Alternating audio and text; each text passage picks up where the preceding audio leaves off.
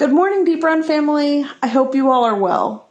Please join me in reading from the English Standard Version, Matthew 7, verse 12. So, whatever you wish others would do to you, do also to them, for this is the law and the prophets. This is the word of the Lord.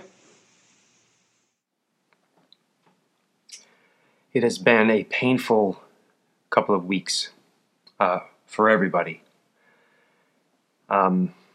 It has been a painful lifetime in history for our brothers and sisters and neighbors of color. I'm thinking about the murder of George Floyd. I'm thinking about the deaths of Ahmaud Arbery and Breonna Taylor, other incidents, everything that's transpired since. It's been a hard time for everyone. And look, I know that at these times we want to hear from our leaders at every level and in every arena of life.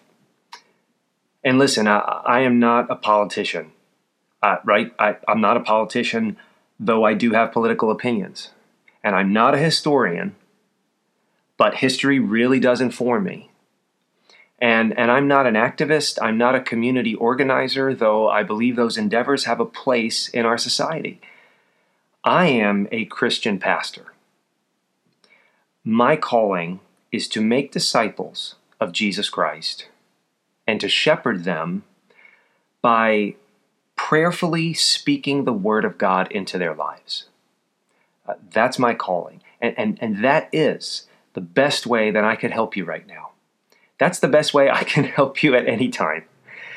A lot has been said and written and posted from political perspectives, historical perspectives, from the vantage point of activists, and that's all fine, and you can get that stuff anywhere.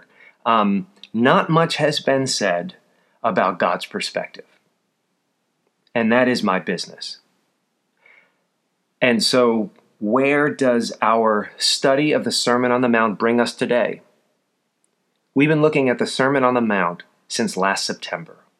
And lo and behold, today, we come to the passage. We come to Matthew chapter 7, verse 12, where Jesus says, "So whatever you wish that others would do to you, do also to them."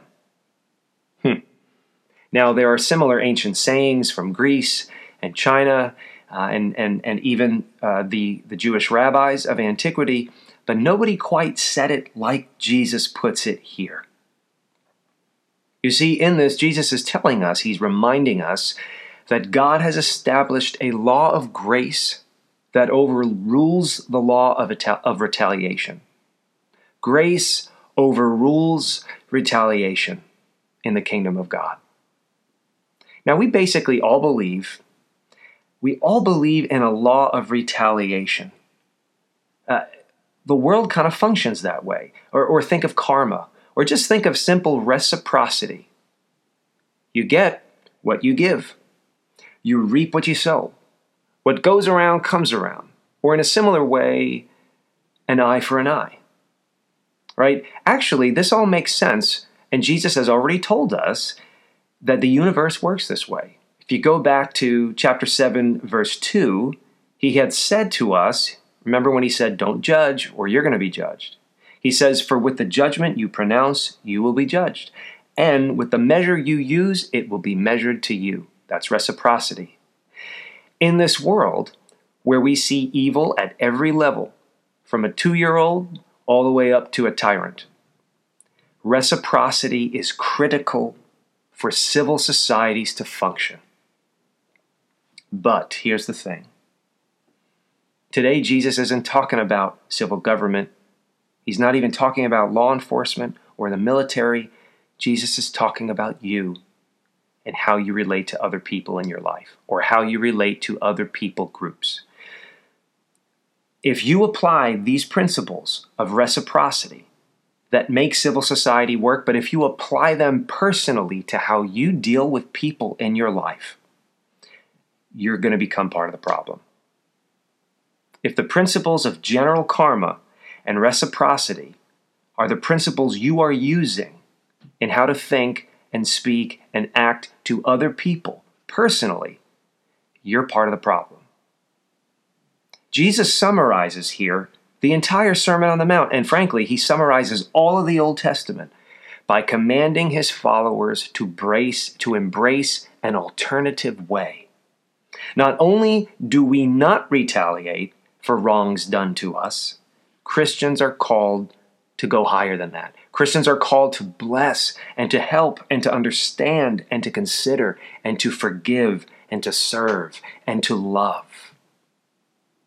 So whatever you wish that others would do to you, do also to them, for this is the law and the prophets. And so the idea for today is this, that God's law demands that we love others as we expect to be loved ourselves. Let me put it more positively.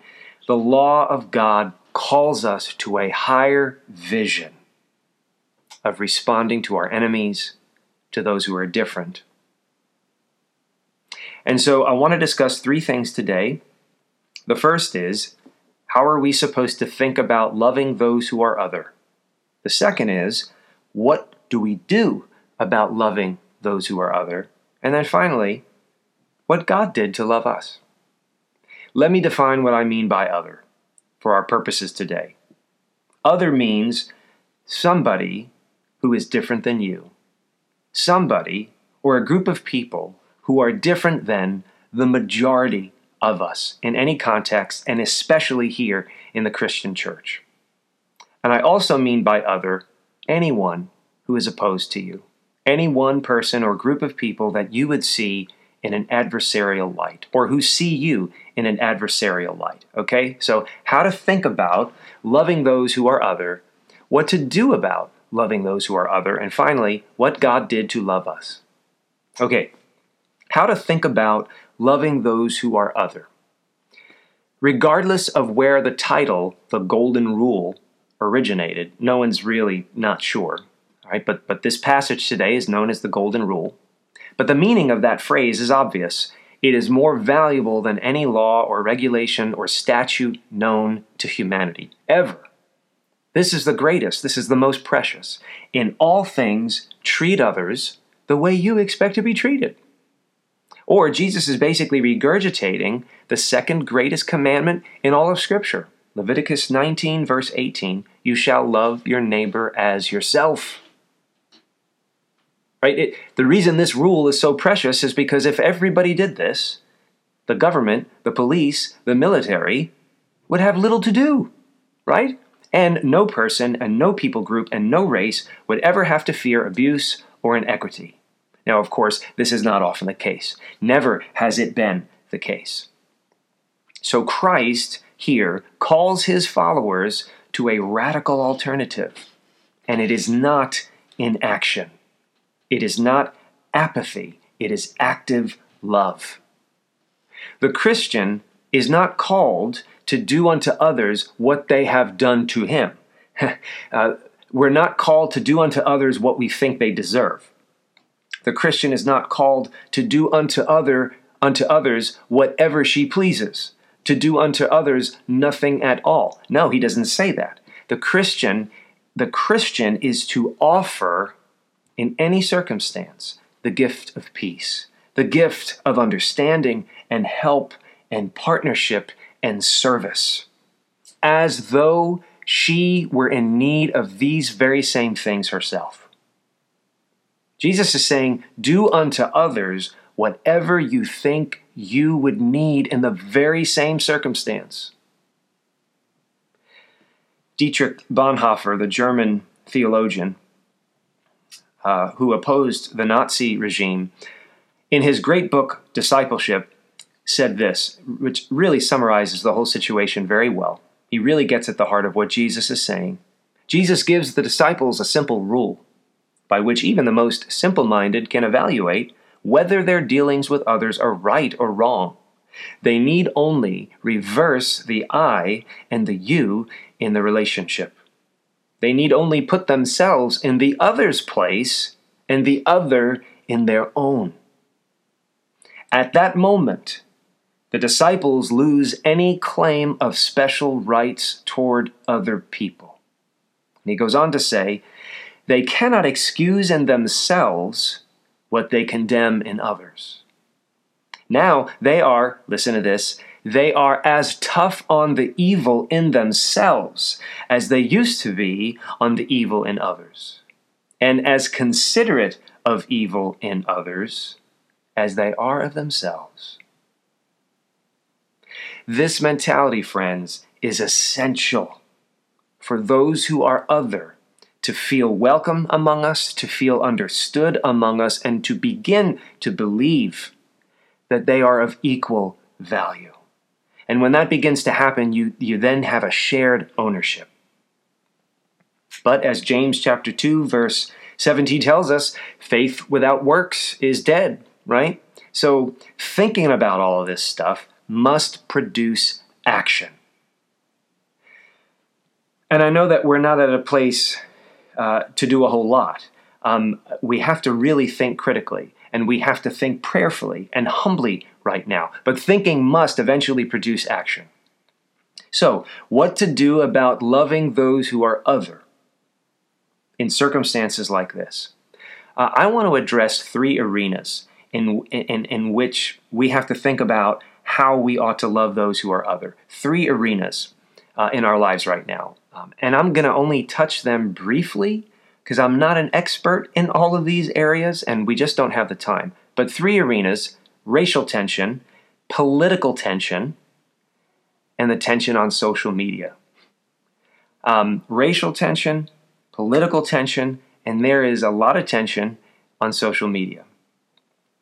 So, newsflash, there is racial tension still in our society, in the forms of injustice and inequity.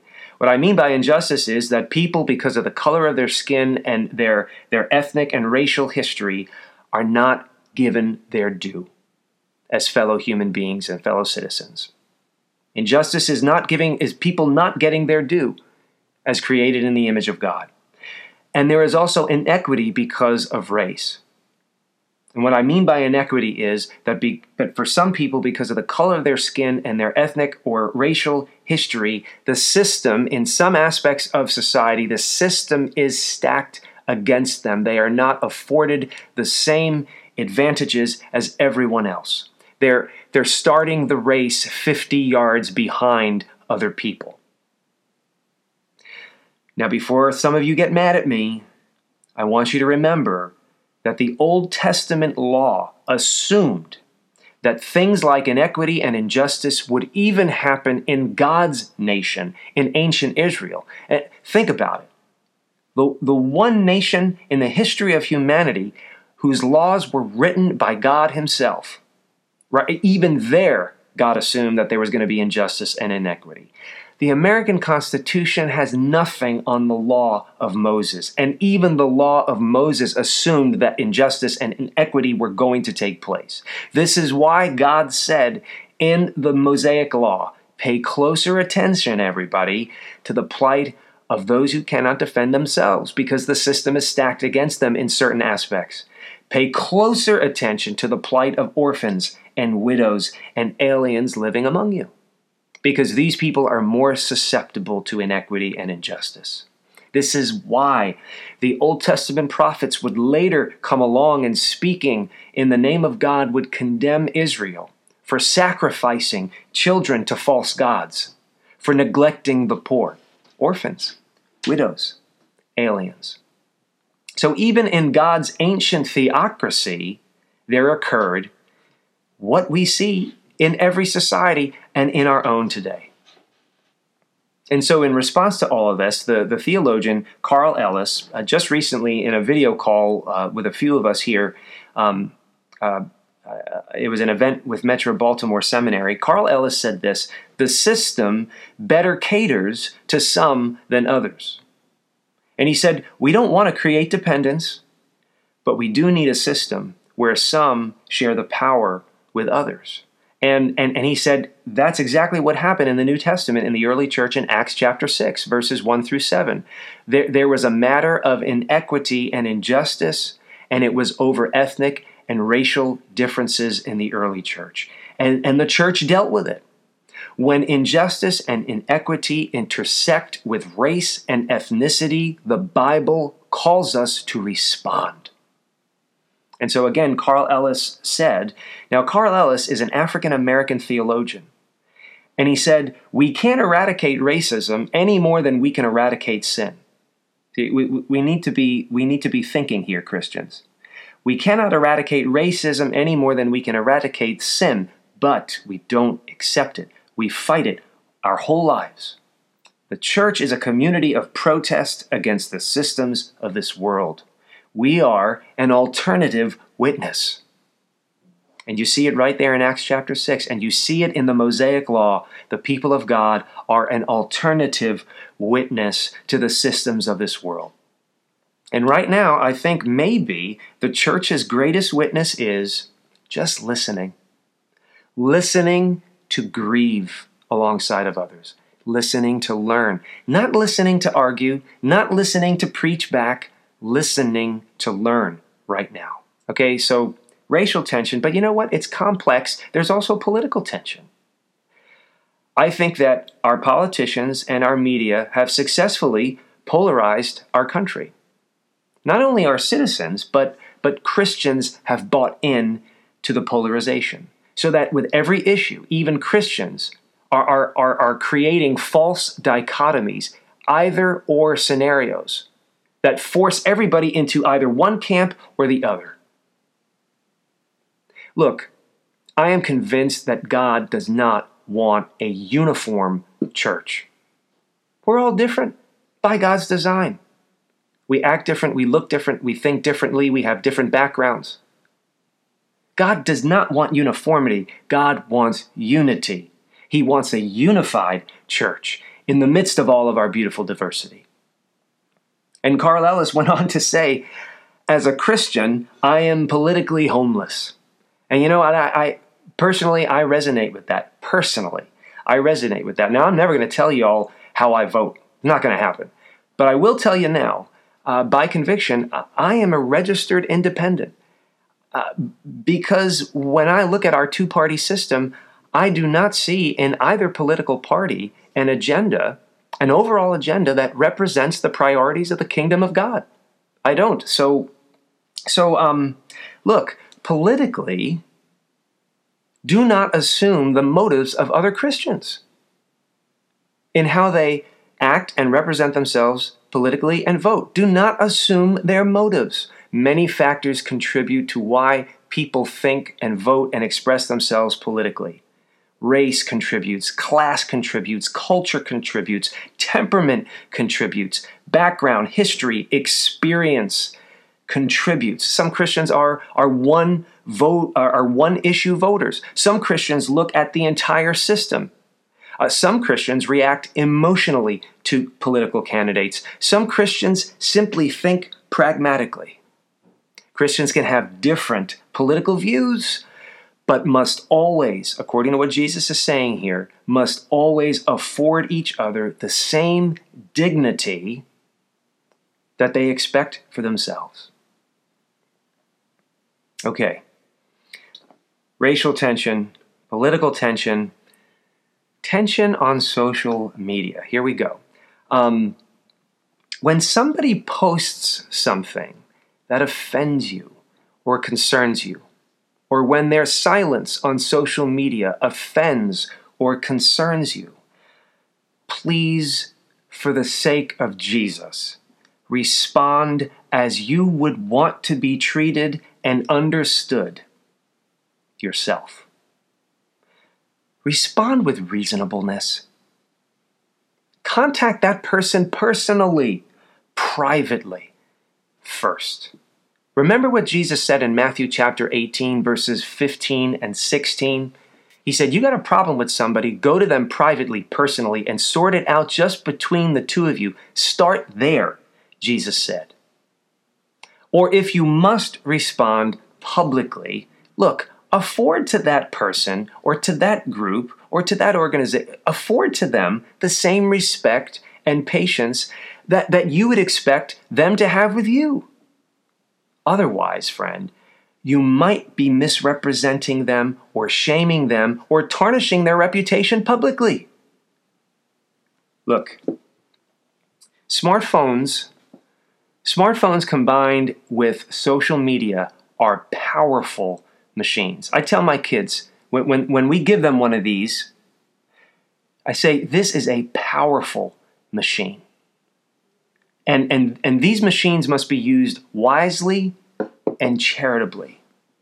Everybody knows you don't operate heavy equipment while intoxicated, right? There's always a sticker on the lawnmower or on the tractor that says don't operate while inebriated, right? Everybody knows that. You don't drive a car while you're intoxicated because you put other lives at risk, including your own. Okay, well, when you use this and you go into your social media zone while you are under the influence of grief or anger or fear, brother, sister, you are at great risk of hurting other people deeply.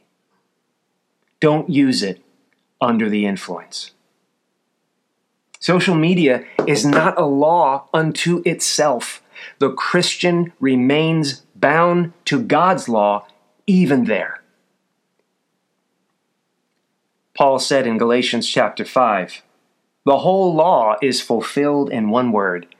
You shall love your neighbor as yourself. But if you bite and devour one another, watch out that you are not consumed by one another.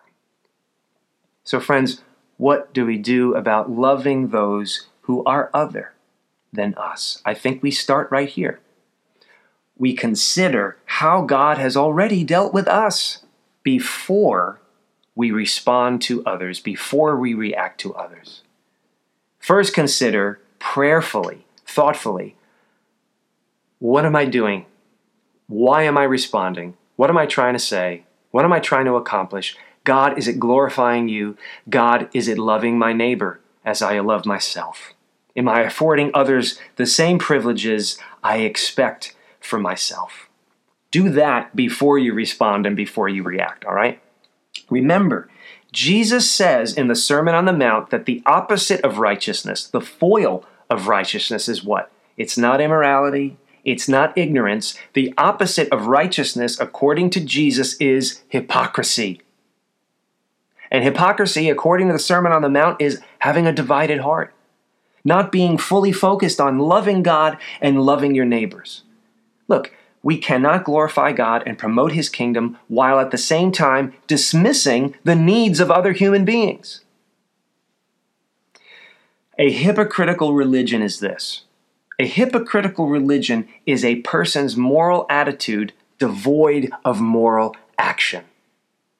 When it comes to religion, hypocrisy is moral attitude devoid of moral action. So you can attend church regularly, and you can give charitably, and you can study your Bible, but fail to hear the needs and the perspective of your neighbor or your brother and sister in Christ.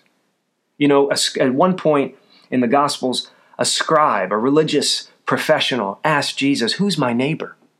Because he was trying to justify himself. He was trying to box in the limits of who he had to love, right? That's what we all do. We say, well, Lord, what's the limit? Who do I have to love? You know, how far do I have to go to love other people? You know, give me a little box so I can know who I'm responsible for, and I can ignore and oversee and overlook and dismiss other people that I don't feel like dealing with, right? And what did Jesus say to the question, who is my neighbor? He told the parable of the Good Samaritan. He basically was saying to that scribe, who's your neighbor? I'll tell you who your neighbor is. Even your sworn enemy is your neighbor. And look, Christians, if our sworn enemies are supposed to be our neighbors according to Jesus, how much more then must Christians treat each other and treat those who are other in the church with the same fairness that we would afford to ourselves? But we're not doing that, are we? We're not doing that. We're lecturing one another instead of listening to one another. We're dismissing each other instead of acknowledging one another. We are condemning one another instead of discerning what are all the factors in the situation. We are doing unto each other what we think seems best to each of us. And that breaks the heart of our Heavenly Father. But what a joy, I thought about this, what a joy it is to know that Jesus isn't like that. This is how the kingdom of God advances. This is how the kingdom of Jesus Christ moves forward in our lives and in this world right now, as Christians put our adversaries' needs before our own. The kingdom of God advances in history as Christ's followers look to the needs of those who are other and make them more important than our own needs. Martin Luther King Jr. said, "I am certain that Jesus understood the difficulty inherent in the act of loving one's enemy." Jesus realized that every genuine expression of love, listen to this, grows out of a consistent and total surrender to God. And there you have it. You can't love others, and you can't love those who are other, and you cannot love your adversaries or those who treat you like an adversary because you do not love God. That's the problem. That's where it's all coming from. In that moment, in that relationship, in that dynamic, in that arena of life, you don't love God. You love something else or someone else. That's the deepest problem. We're not going to love one another. We're not going to love our enemies if we're not loving Him. Not loving one another is the proof that we don't love Him because He's the one that told us to do it. Here's what God did about the fact that you did not love Him and you still don't love Him. In your anger, in your confusion, in your fear, you're not loving Him. You're loving yourself. And here's what God did about that. He loved you anyway. We didn't love God, and He loved us anyway. God applied, this is amazing, God applied the golden rule to Himself. God did to us what He would have us do to Him. You know me going, well, how could He do that? He's God. The night that Jesus was betrayed, the night before He was executed on a Roman cross, He was praying to His heavenly Father, and He said, "I glorified you on earth, having accomplished the work that you gave me to do. And now, Father, glorify me in your own presence, with the glory that I had with you before the world existed." Glorify me now, Father, is what Jesus said while He suffered in prayer for what He was about to do. You see, God desires that we glorify, that the will of God, what God wants us to do to Him is to glorify Him, right? That's the first and greatest commandment. Love the Lord your God with all your heart, soul, mind, strength. Moses said it. Jesus said it. That's the greatest thing we can do in life. But we didn't do that, and we haven't done that. What we did was we didn't glorify God. We cursed Him. And we killed His Son. And the crucifixion of Jesus Christ, listen to this, there was racial tension that contributed to the crucifixion of Jesus Christ. There was political tension that contributed to the crucifixion of Jesus Christ. And hey, there was no social media in the day, but look at this, there was a mob. But God didn't respond in kind. God did not retaliate. God didn't go all karma on us, and He did not enact reciprocity. God treated us as He wanted to be treated. Listen to this now. God glorified us when He sent His Son. He glorified us in Jesus Christ when Jesus, the Son of God, became a human being. We call it the incarnation. God glorified humanity when Jesus became one of us, to carry our burdens, to know our griefs, to die for our sins, to rise from the dead. In all of this, God glorified humanity in Jesus Christ. And still to this day, in all who follow Jesus and live as Jesus lived. And Jesus' greatest act of love was to die for His enemies. The very thing that God expects us to do to him, he did unto us.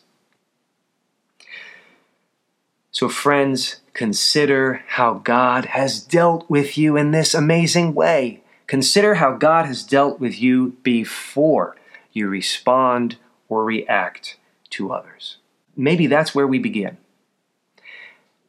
Brothers and sisters, friends, it is terrible enough that our cities are burning and that races still distrust one another and that injustice remains. Christians should not be devouring each other. The law of God demands that we love one another as we each expect to be loved, and that we love those who are other, and that we love even our enemies as we ourselves expect to be loved. So, listening to learn, grieving alongside of one another, considering the perspective of those who are other, that may be our greatest witness now. And you know what?